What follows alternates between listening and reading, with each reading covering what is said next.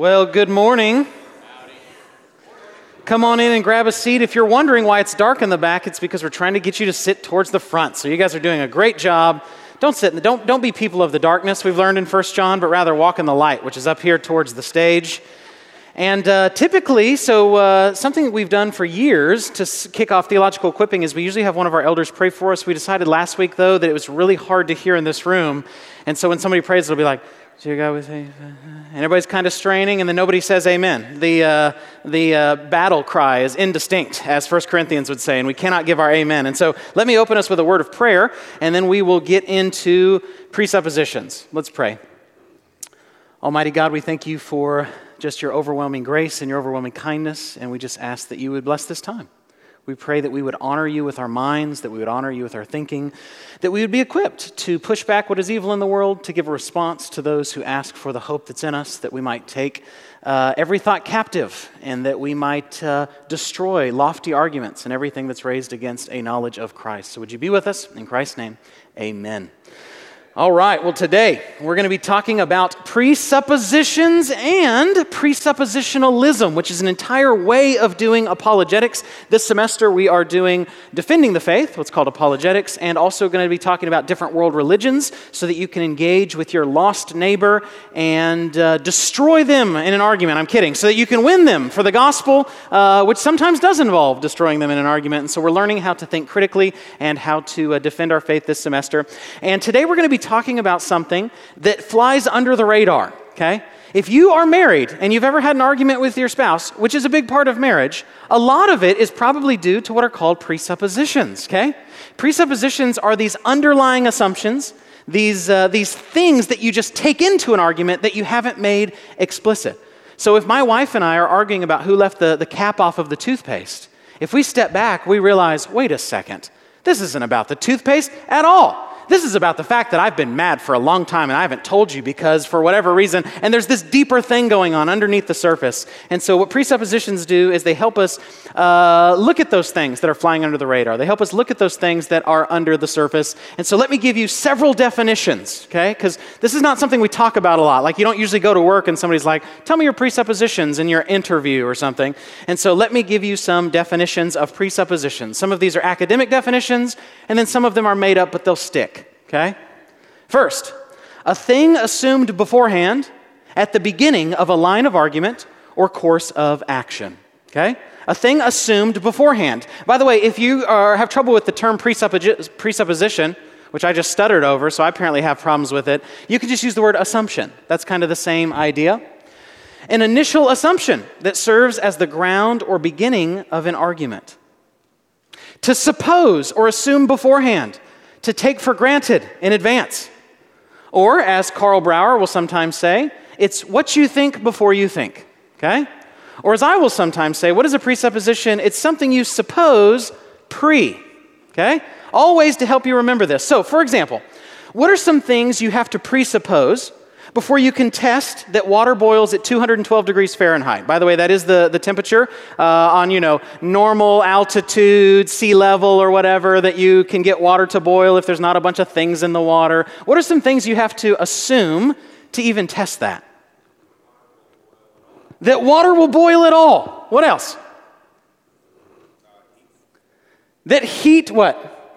That heat exists. That's a good one. You do have to suppose that heat exists. What else? That heat is hot,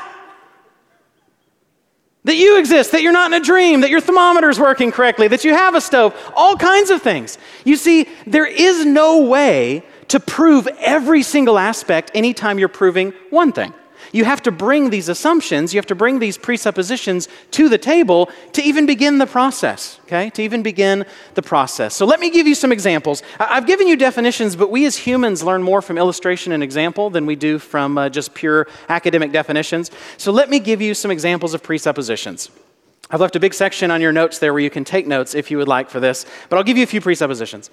Uh, when we first were talking about uh, logical argumentation and, and, how to interpret the Bible and these kind of things, I had a uh, young man who used to be a uh, someone here at the church that was in the youth. He is uh, moved on now; he's older, and I said, "I need a volunteer."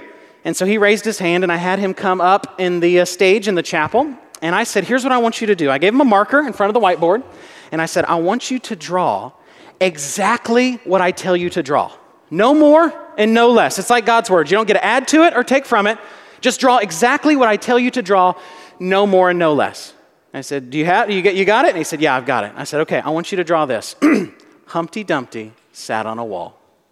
So he comes up and he draws a wall and he draws Humpty Dumpty and he gives him a big smiley face and he gives him little legs hanging over the wall and he draws, and it's a pretty good drawing, okay? And so then I say to him, Why did you draw Humpty Dumpty as an egg? I didn't say he's an egg. Let this blow your mind. The nursery rhyme doesn't say he's an egg. Nowhere in the nursery rhyme does it say he's an egg. It just says there's this guy named Humpty Dumpty, which is a terrible name, and he falls off and gets slaughtered. That's the point of the story. Tell your children before they go to bed. This is the kind of stories we read, okay? There's nothing in the story that says he's an egg. I didn't say he's an egg, and yet he drew an egg. Why? Because you can't see your own presuppositions very well, and so he just presupposed it.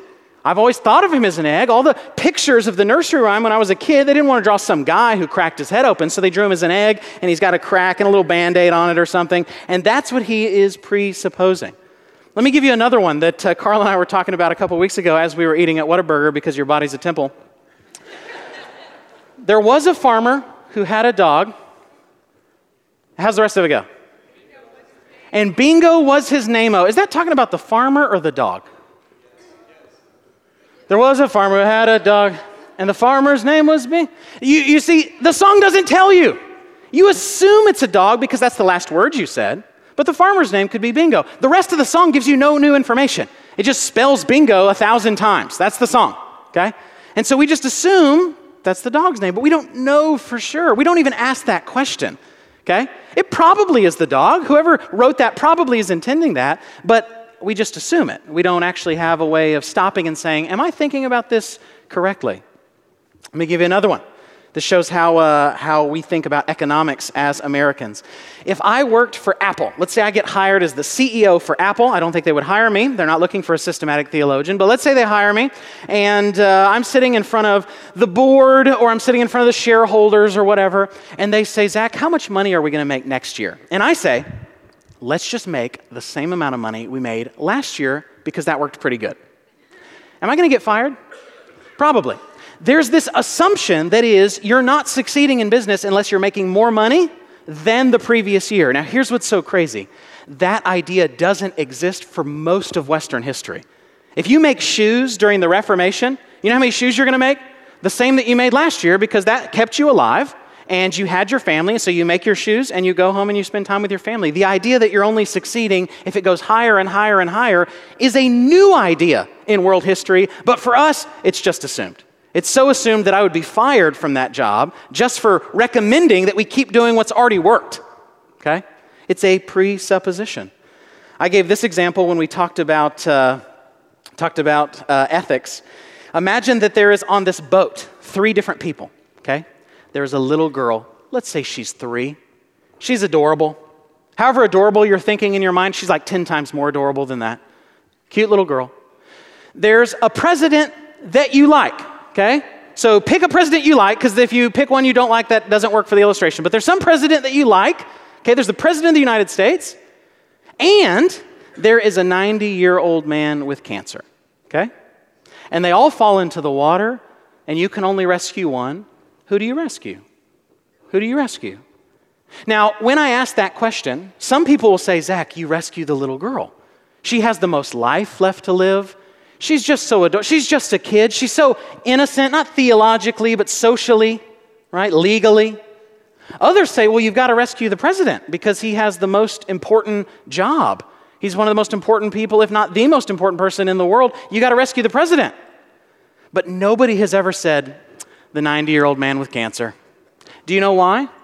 Because we have been so influenced as Americans by what is called pragmatism and what is called utilitarianism that we have a tendency to assess something's value based on how well it works, how much time it has left. In God's mind, all three of those lives are equally equal. God cares about the life of this because he's made man in his image. He cares about the life of the present. He cares about the life of this old man. But we have a tendency to say, certainly not the old man. He's less valuable because he has less life to live. He's going to die anyway. This is one of the reasons that we as Christians are against euthanasia. It's not about whether or not the person is suffering or whatever. Life is valuable, and it's not just valuable based upon age or capacity or something like that. But this isn't something we typically think about. We just instantly pick the girl or the president. We never stop to question our presuppositions. I had a New Testament professor ask me this. We were talking about presuppositions because I was submitting a, uh, a potential thesis to him for doctoral work, and he said to me, Zach, no matter how much research you did, would you ever come to the conclusion that Jesus isn't God? And I said, Well, no, because Jesus is God. And he says, Now think about what you just said.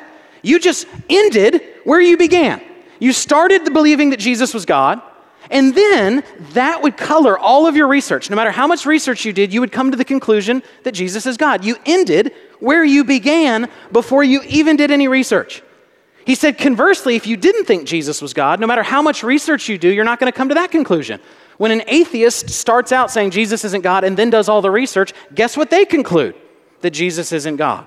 So your presuppositions will determine everything else. You will end where you began. Notice that we do this in politics, we do this in our society. We already have a position, and then we go look online for articles that support our position and act like that's research, okay? We don't do all the things that are against our position. We don't go read dissertations against our position or uh, any peer reviewed journals against our position. What we do is we start with our position and then say, how can I make this case as strong as possible? These are all presuppositions, okay? Presuppositions. Let me ask this. When there is a police shooting that happens, before you even have any facts, people have already decided where they land on that issue. The officer was innocent, or the officer was maybe being racist, or whatever it is, before the facts have come out before he's gone to trial, before we have any information, we just assume one way or the other what we already wanted to assume. We just saw this with the recent uh, impeachment trial. People that had already assumed that Trump was uh, guilty had already assumed that, and then people that thought that he would be exonerated had already assumed that. We end where we begin. This is what's so difficult is we don't just come to information unbiased. We come to information wanting it to say what we already want it to say, and we're not even aware of it, and then we bend the evidence to fit our pre established ideas. Okay? Our pre established ideas.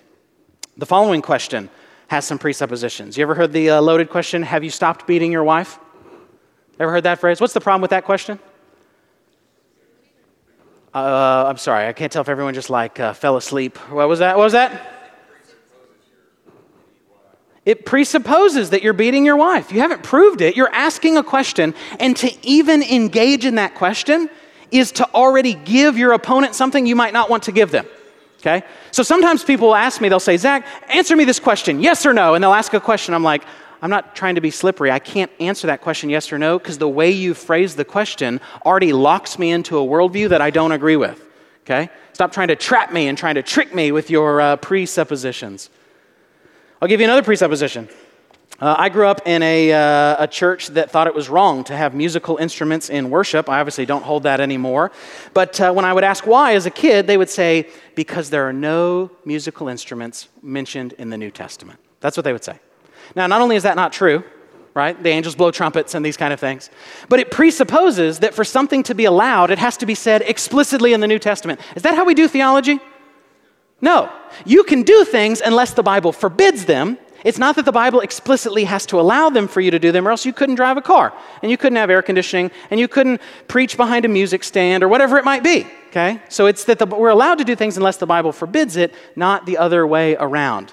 Now I'll end with one more example of a presupposition because it's a joke about pirates. Okay? So what you do is you take a little kid and you say this What kind of movies does a pirate like to see? Rated R, right?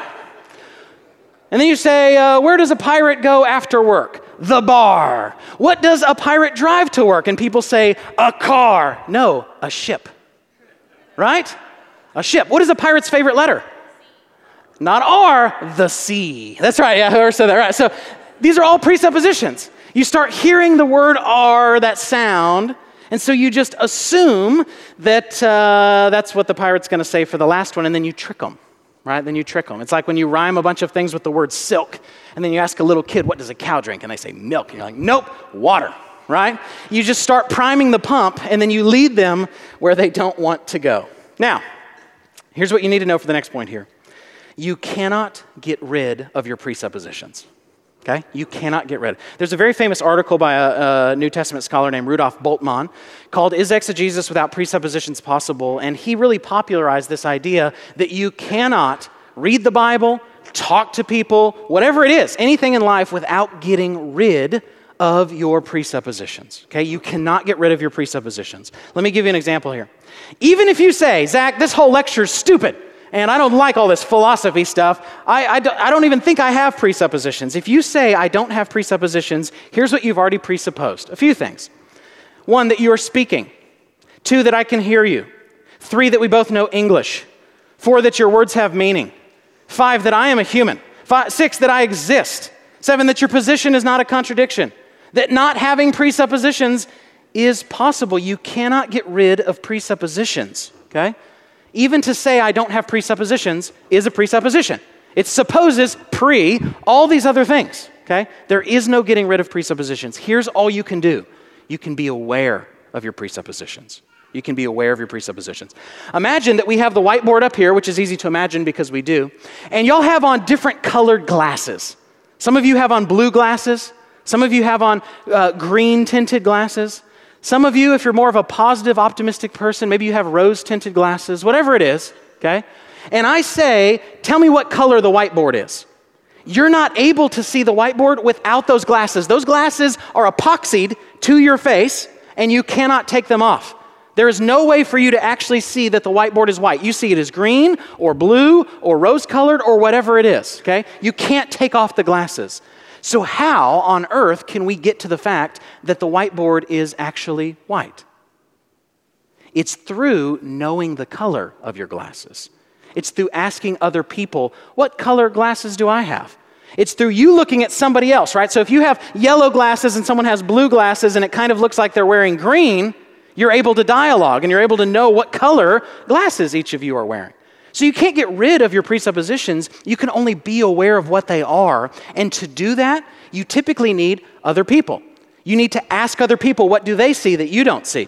This is one of the reasons why at Parkway we always push church history people in church history are wearing very different colored glasses than we are today, and it helps us to be able to see what color other people's glasses are so that we can get rid of, uh, uh, well, not get rid of, but so we can be aware of some of our presuppositions. So let me give you some questions to help you. So you say, okay, Zach, we want to get to the whiteboard.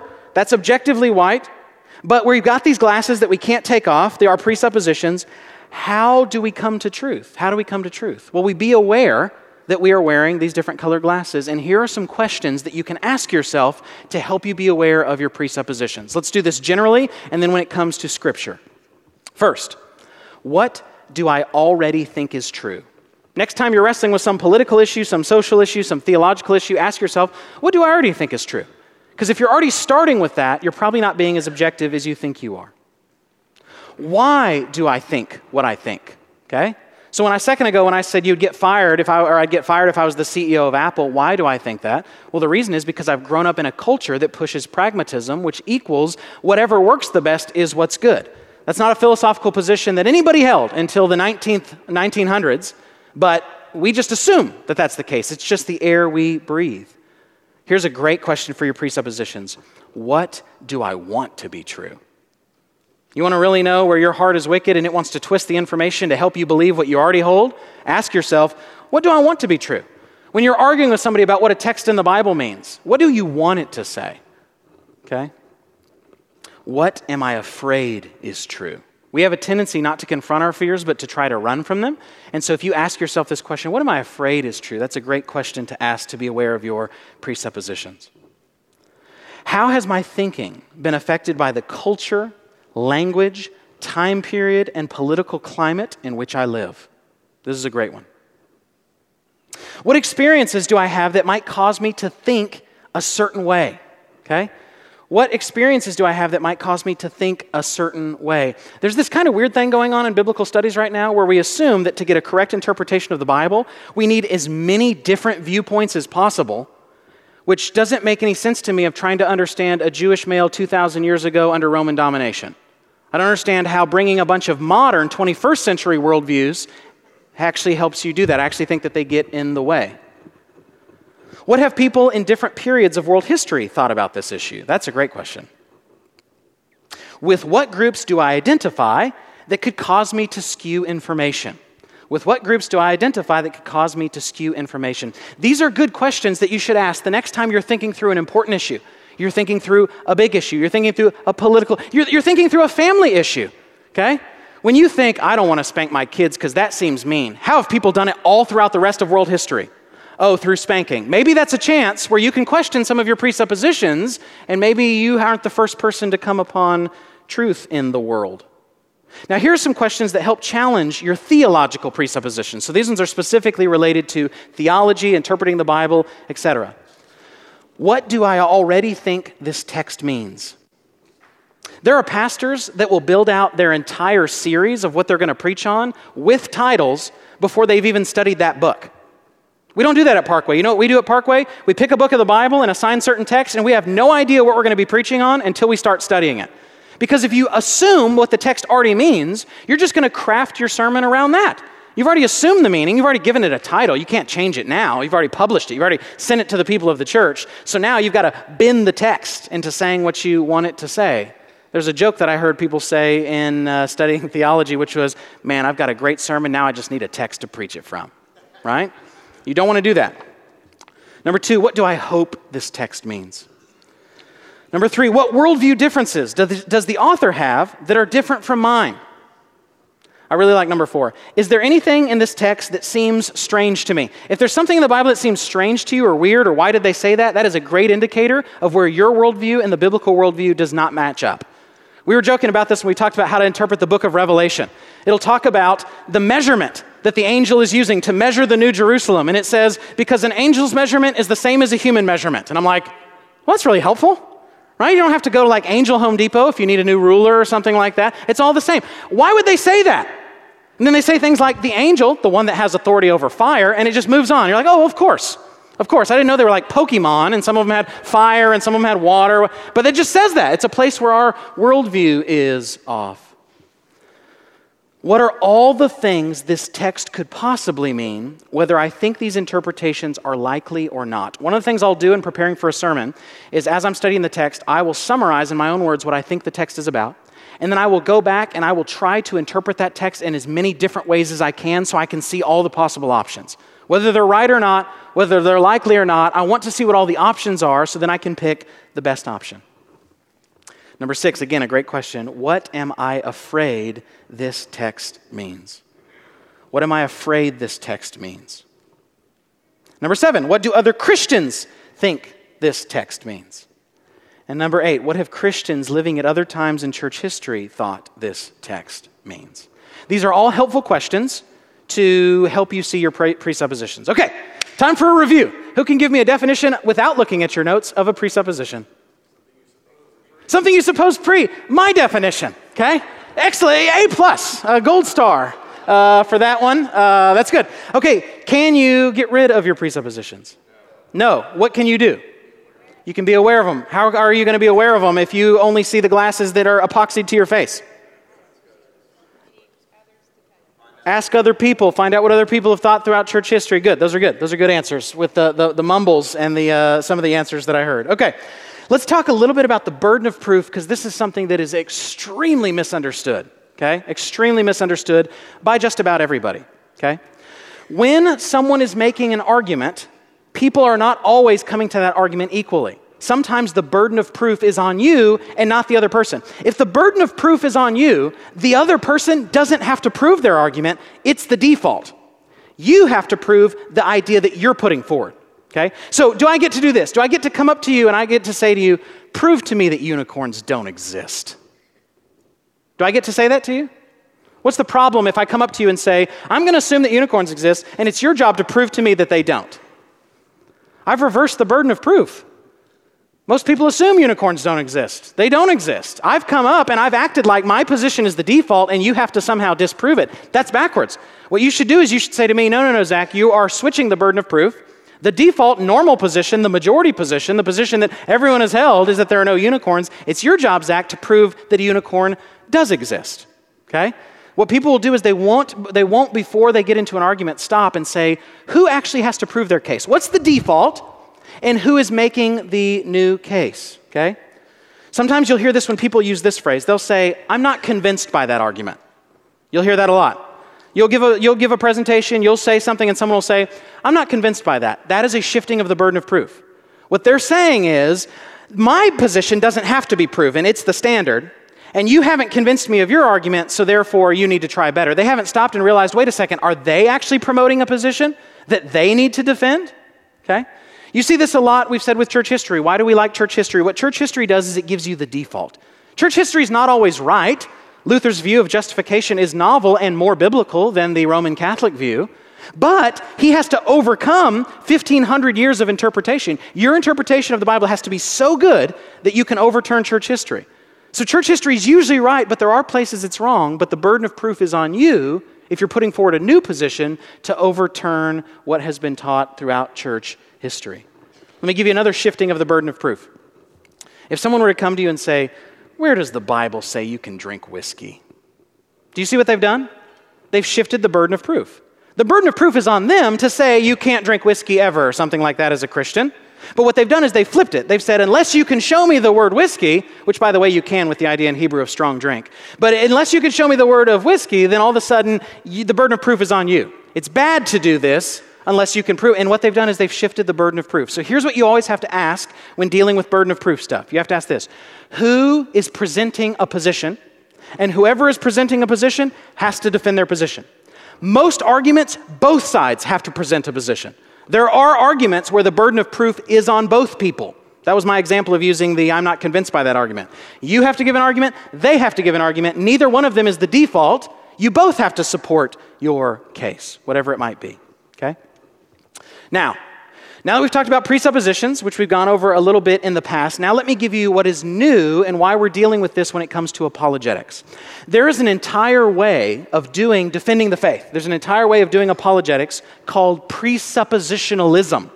Presuppositionalism, okay? This is a unique reformed way of doing apologetics. What is the view of modern day reformed Christians when it comes to apologetics? I'm about to give it to you, and it is called presuppositionalism. Okay? Let me give you a definition of this from John Frame. he says, a belief that takes precedence over another and therefore serves as a criterion for another. An ultimate presupposition is a belief over which no other takes precedence. For a Christian, the context of Scripture must serve as his ultimate presupposition. This doctrine is merely the outworking of the, uh, merely the outworking of the lordship of God in the area of human knowledge. I'm sorry, human thought. It merely applies the doctrine of scriptural infallibility to the realm of knowing. Okay, so let me describe it this way.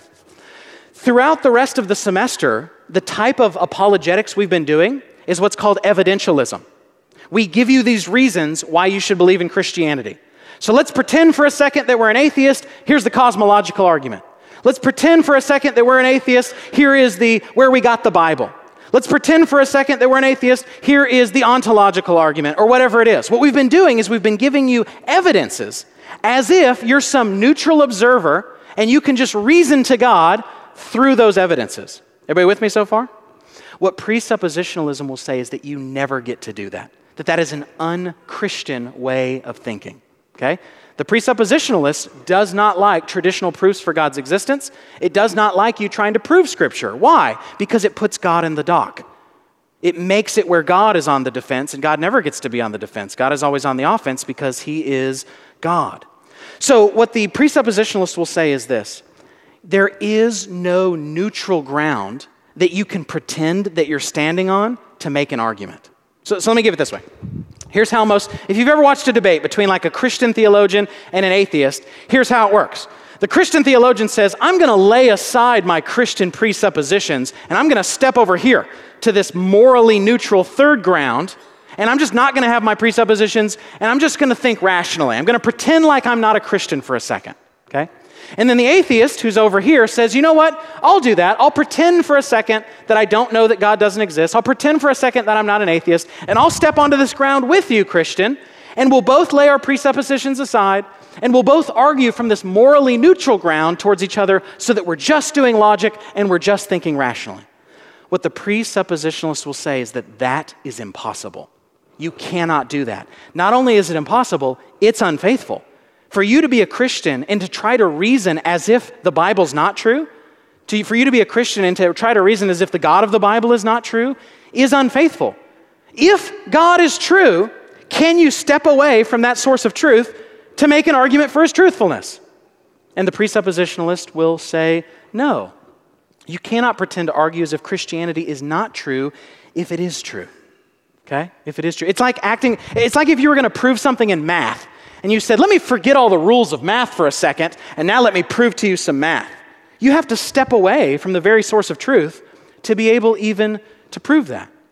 What the presuppositionalist will say is that our minds are so infected by sin that we cannot reason to God. We certainly can't reason to the God of the Bible. We might come up with some generic, powerful being, but we can't reason to the God of the Bible just from our intellects because our intellects are broken and they're warped by sin. You don't get to do that. So let's use this example. let's say, because I'm a Christian, I have a redeemed mind, I have a 12 inch ruler, a 12 inch truth ruler, right? Why am I saying it's a 12 inch ruler? Because that's how long a ruler is, okay? Now, let's say over here, there's the non Christian whose mind is still warped by sin, who still belongs to the devil. Because his mind is warped by sin, his truth ruler is only 10 inches. So he has a 10 inch ruler, I have a 12 inch ruler, and we're looking at blueprints for a house. Are we at all going to build the same house? Yeah, only to scale, but not actually the same house. Because if one is smaller and one is bigger, it's not the same house. Okay? The same thing is happening when it comes to arguing about God or God's existence or anything. When the Christian, the Christian has a redeemed mind that the non Christian does not have, so they're not going to see things the same. Why can a Christian scientist look at the stars and say, What brilliance from God?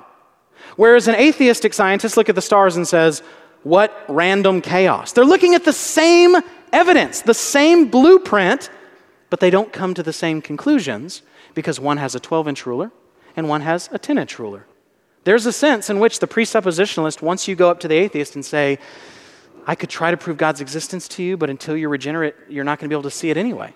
Until you have a better ruler, I'm wasting my time. I'm casting my pearls before swine. What you need is the gospel to transform you. You don't need evidences that you can't reason to correctly anyway. So even if an atheist is trying to reason to natural causes, they're still assuming God's existence, the presuppositionalists will say right? So if I'm, a, if I'm an atheistic materialistic scientist and I start talking about the reason why mankind wants to reproduce, I've assumed order. I've assumed teleology. I've assumed purpose. I've assumed God.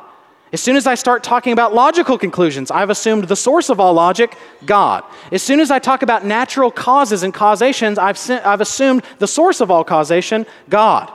And so, what the presuppositionalists will say is even the atheist, throughout their entire argument, is having to appeal to a God they don't believe in.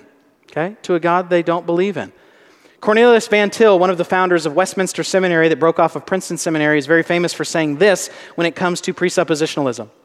The only proof for the existence of God is that without God, you couldn't prove anything. The only proof for the existence of God is that without God, you couldn't prove anything. Okay? Now, let me tell you what I like about presuppositionalism and then what I don't think is right about it, okay? I am very uh, sympathetic towards presuppositionalism as an apologetic. I think it's primarily right. It seeks to do justice to God, it seeks to do justice to Scripture, it realizes that you can't step away from your presuppositions, etc. Here's where they, I think they go off the rails a little bit. Your mind is warped by sin in a way that you cannot properly know God, the Trinitarian, infinite God of the Bible. But your mind is not so warped that you cannot know any truths, right?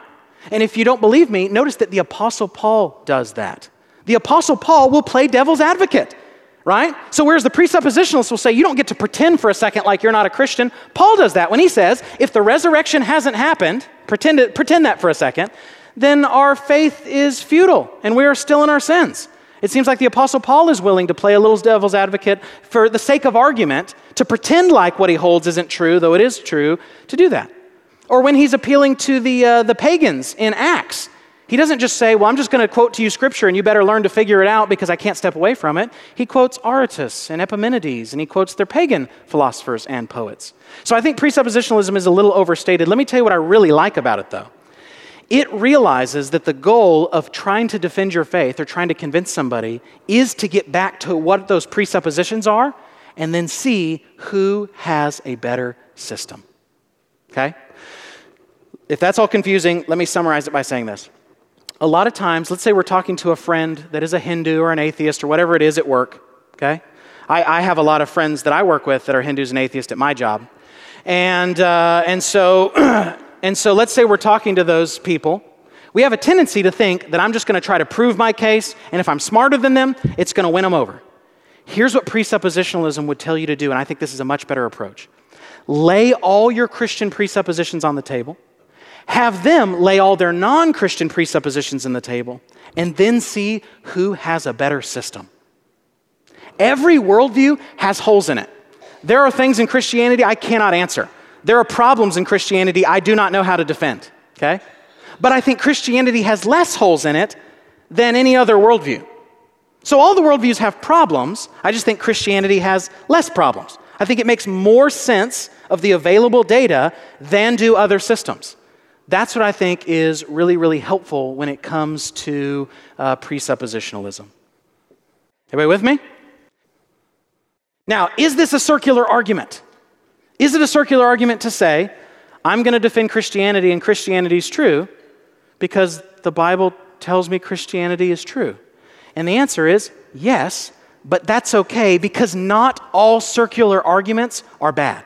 Some circular arguments, right, where your premise appeals to the conclusion before you've proven it, are bad. So if I come up to you and I say, I should be the king of America because I'd be a really great king. That's a bad circular argument, okay? But not all circular arguments are bad. Anytime you're appealing to an ultimate authority, you cannot appeal beyond that authority, okay? Right? So if you're a scientist and you say, I will only trust what my senses can perceive, you've made sense perception your ultimate reality. You can't appeal beyond that. This is the circular argument that you're starting from. I do that with the Bible. I say the Bible's true, and that's my starting point. I don't say the Bible's true because science over here, or because history over here, or because philosophy over here. The Bible is true, and that's where I start. And the Bible is what critiques everything else and is critiqued by none. Okay? The Bible is what critiques everything else and is critiqued by none. So you are always, for an ultimate authority, appealing to that very authority because you can't go beyond that. If you could go beyond it, if I were to say the Bible's true because this history book, well, now this history book is the standard. And so what we would say is Scripture is the standard, but everybody's worldview does that. Everybody's worldview appeals to itself as the final standard of truth. Would you like an example of a circular argument that works? Just to prove it? Yes, great. Some of you are very excited. Some of you are like, why are we doing this? Let me give you one here. Let me give you just a real great circular argument that I think everybody can agree works, okay? So,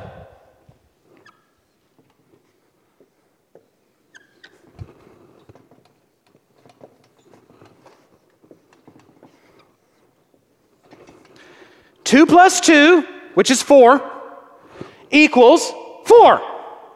Do you see it? All math is simply circular arguments, all math. That's what you're doing. You're trying to say this side on the equal sign actually does equal this other thing. So notice that not all circular arguments are wrong. Some circular arguments are wrong, but some of them are right. And when you're talking about an ultimate authority, you cannot appeal beyond that authority. Cornelius Van Til again says all reasoning is, in the nature of the case, circular reasoning. The starting point, the method, and the conclusion are always involved in one another. Okay? Now, let me give you uh, something I just want to elaborate on that I've already talked about when it comes to defense and offense. When you're defending your faith, there is a defensive element and there is an offensive element. Okay? You have a shield and you have a sword. What you are doing is you are defending Christianity and you are attacking the other person's worldview. We as Christians, when it comes to thought, when it comes to academia, when it comes to education, have been far too theologically passive. Okay?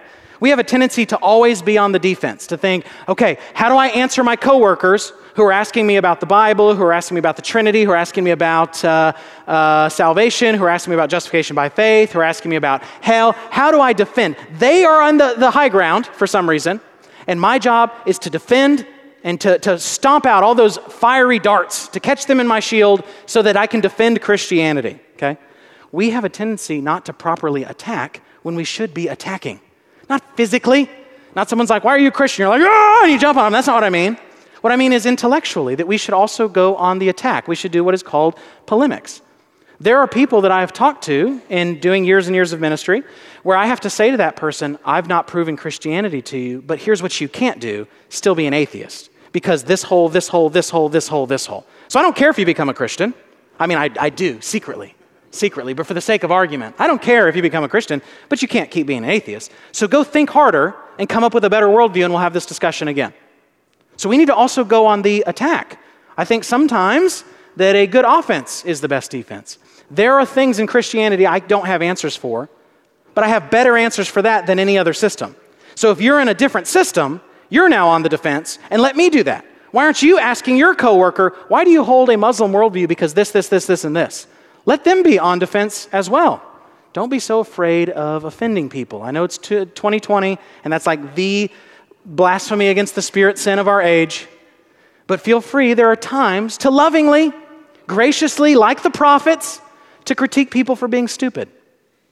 Here's what I love when the prophets do they say things like this Hey, you cut down a tree, and then you cut it the wood in half, and you burn half of it in the fireplace, and you make an idol of the other one, and then you bow down to it. Is it fireplace wood or is it a god? Pick one. And they make fun of him. Or Elijah and the prophets of Baal, of Baal, where he's like, you know, they're yelling for their gods to send down fire and they're cutting themselves. And Elijah starts making fun of them. Why don't you yell louder? He even says maybe he's relieving himself, meaning he's in the bathroom, he's got the little fan on, he can't hear you, you need to yell. Yell louder. And he makes fun of them. There's a time for that. Now, some of you will take that and go and be jerks to people. That's not what I'm saying you should do. You let your speech always be gracious, seasoned with salt. Okay? So be kind, be gracious, be, as we've said before, a velvet covered hammer. Don't not be a hammer, right? So that you don't have anything strong to say. But some of you take a hammer and like you take nails and spikes and like tape it to the hammer and you make it even worse. Be a velvet covered hammer. Deliver truth strongly in a gracious way. Truth strongly in a gracious way. And when you go on the attack, what you need to do is you're not critiquing that person or being mean to that person. What you're doing is you're critiquing their worldview. Let me give you some examples that I think will be helpful. If someone were to hold, and, and just because we're doing defending the faith, later on in the semester we'll do different world religions and we'll tell you how to refute those things. But because we're just talking about the defense for the existence of God, kind of in this first part and the truth of the Bible, let me give you some implications of an atheistic, materialistic, evolutionary worldview that you should be able to point out to those who are atheists. Let me give you this, a few examples. If someone's an atheist, a materialist, they think the only thing that exists is physical matter, can they say sexually assaulting a child is objectively and universally wrong, or just that society frowns upon it? Can you say that assaulting a child sexually is universally and objectively wrong, or merely that society says it's wrong? We all, we've all agreed that it's wrong, but it's not actually based on anything objective. That's what you have to hold with that worldview. And a lot of people don't want to do that, so help them. Help them see your worldview says this. Do you still want to hold it? Do you still want to hold it? I worked with a lady one time at a, uh, another job, it was not a church, and uh, she was a Muslim lady, and uh, she also was very pro homosexuality.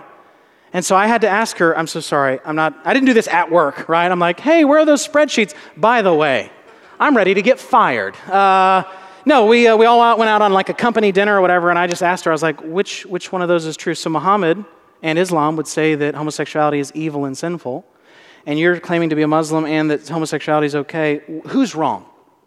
Who's, is homosexuality wrong or is, uh, you know, the blessed prophet wrong? Which one's wrong? You got to pick. They can't both be right. It's a contradiction. To make her start thinking through, wait a second, I don't have a coherent worldview. If you're an atheist, a materialist, can you say that homosexuality should be pursued considering that the goal of human evolution is to reproduce? Even if it's allowed, shouldn't they say it is better to pursue heterosexuality? That's the position you are stuck in if you are an atheist. A lot of atheists support the LGBTQ community despite the fact that that is not survival of the fittest. That is not fitting in with the rest of their worldview. Should you help the poor, the weak, and the sick, or should you try to get their genes out of the gene pool? Why on earth would you want to keep people with bad diseases alive so that they can have kids and keep, let's get the disease out of the gene pool for humanity? Okay? The Nazis are evil. They are following the devil, but they are consistent in the way that they're thinking. If we can do eugenics, if we can get rid of bad genes, humanity as a whole will be better. And isn't that the goal if you're an atheist? Isn't that the goal if uh, evolutionary theory is true? Should women be sexually taken advantage of if they are not strong enough to defend themselves and you are trying to reproduce? Again, from a Christian worldview, the answer is no. None of these am I supporting. I'm saying they're what the atheist logically has to support, even though most of them won't. And when you sit down with somebody and show your worldview means that assaulting a child's not wrong, assaulting a woman's not wrong, killing off the poor is not wrong, is that the worldview that you really want to hold? Is that the right world? Is that the worldview that makes sense of most of the data that we see? Well, Zach, I just want to look and see what happens in nature. Guess what happens in nature? Male lions rape female lions. Is that going to be your standard of what's right and what's wrong? I like this next one. Can they trust their mind to find truth? This comes from Alvin Plantinga. If it just evolved to stay alive and not to find truth. The Christian is consistent when we trust logic, when we trust our mind, when we trust good thinking. Do you know why? Because God has made us intelligent. That's one of the things that separates us from the other animals, is that we're highly intelligent. But if you're an atheist, does it make any sense to trust your mind to find truth? No, because your mind wouldn't have evolved to find truth. Your mind would have simply evolved to stay alive. So, what you're thinking would only help you stay alive, but it wouldn't help you find truth. So, the Christian is more consistent in trusting what they think than is the atheist in trusting what they think. One has a better worldview. Can they say that one's sex can be anything other than their biological birth sex without moving away from pure science? You see this with the transgenderism uh, community, uh, where all of a sudden people that say there is no God, we're just about science, and then you ask him, What is a woman? or What is a man? And you get all these metaphysical kind of ethereal definitions instead of what is science. You can't hold that and hold to a materialistic worldview. If you're an atheist, you have no soul. You are just your body. Your body and your body alone determines those kind of things. Can they tell people to obey the law if someone can break the law for their advantage without being caught? Why would you, why would you tell somebody that if you're, an, if you're an atheist? There is no you should follow the law, even the laws of the land. There is simply do whatever you need to as long as you don't get caught. In fact, that might be best for you and to replicate your genes. You see, what we have to do, and this, this I just did it with the atheistic worldview, you can do it with any other religion. Take their worldview, work out the logical conclusions, show them that those logical conclusions are way more absurd than the conclusions of Christianity. So that at the end of the day, even though they don't have certainty, Christianity is far more probable than our other worldviews. Everybody with me? Now, we're going to have an entire lecture coming up. I mentioned a lot about evolution. We're going to have an entire lecture, uh, lecture on evolution, the origin of humanity, these kind of things coming up here in, uh, in a few weeks. But for now, let's bring up Jared Lawson, who's going to answer some questions that you guys have hopefully texted in, and we will uh, have a little time of Q&A. While he's coming up here, let me pray uh, just for the recording to uh, cap that off, and then we'll have a chance for Q&A. let's pray together. Almighty God, we thank you that you are uh, good and that you love us. And I pray that you would uh, take what we've learned and you would help us.